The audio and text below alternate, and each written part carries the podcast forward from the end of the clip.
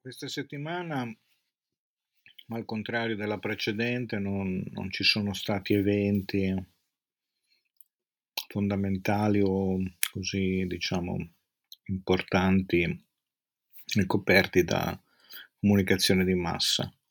Ma ci sono alcune cose che sono molto interessanti. La prima è che per la prima volta che io sappia, negli Stati Uniti dei truffatori sugli NFT sono stati arrestati. Avevano fatto uscire una collezione, peraltro molto carina, devo dire, che si chiama Frosties, che metto il link qui sotto. Mm, dopo che tutti i Frosties sono stati venduti incassando un milione di dollari, hanno abbandonato completamente la collection e si stavano preparando a, a diciamo, farne uscire un'altra. E, ehm, sono stati arrestati, adesso la polizia cerca di coinvolgere tutti i truffati. Eh, diciamo interessante perché appunto mi sembra che sia la prima volta che viene fatta un'operazione così diciamo esplicita e di massa e che vengono raccolti, diciamo, vengono chiamati a raccolta tutti i truffati che altrimenti per magari per 200-300 euro, insomma quello che era il, loro investimento, no, non si sarebbero mossi.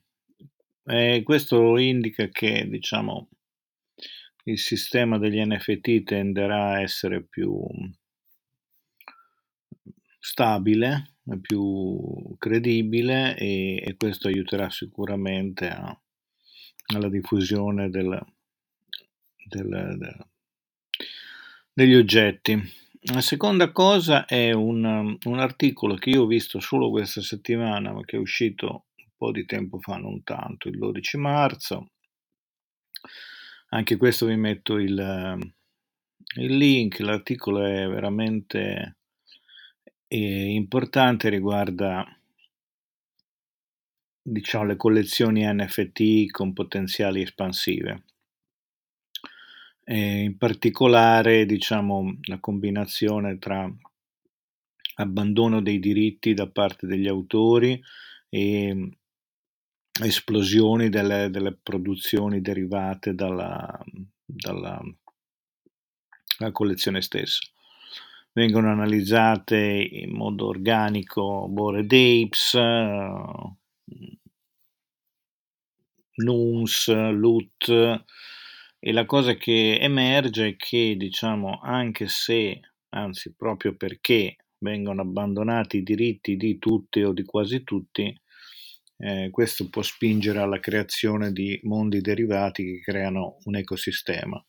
Ci sono molti esempi, uno, quello secondo me più interessante è quello di Nuns, dove non ci sono diritti completamente. Eh, ogni giorno alla stessa ora esce una nuova suorina e tutti possono lavorare su quella, uh, quel prodotto.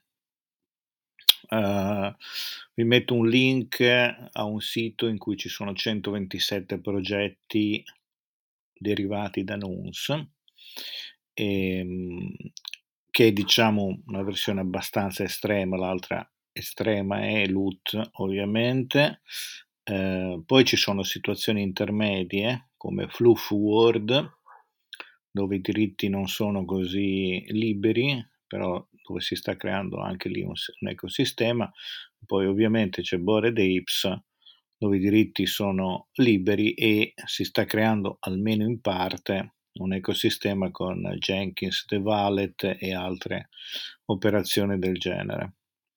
Eh, l'articolo è veramente insomma, interessante, direi, illuminante su tante cose. Ultima questione, eh, che però approfondiremo magari in un altro momento, è diciamo la, l'evolversi della, presenza del token di Bored Apes in collegamento con l'NFT.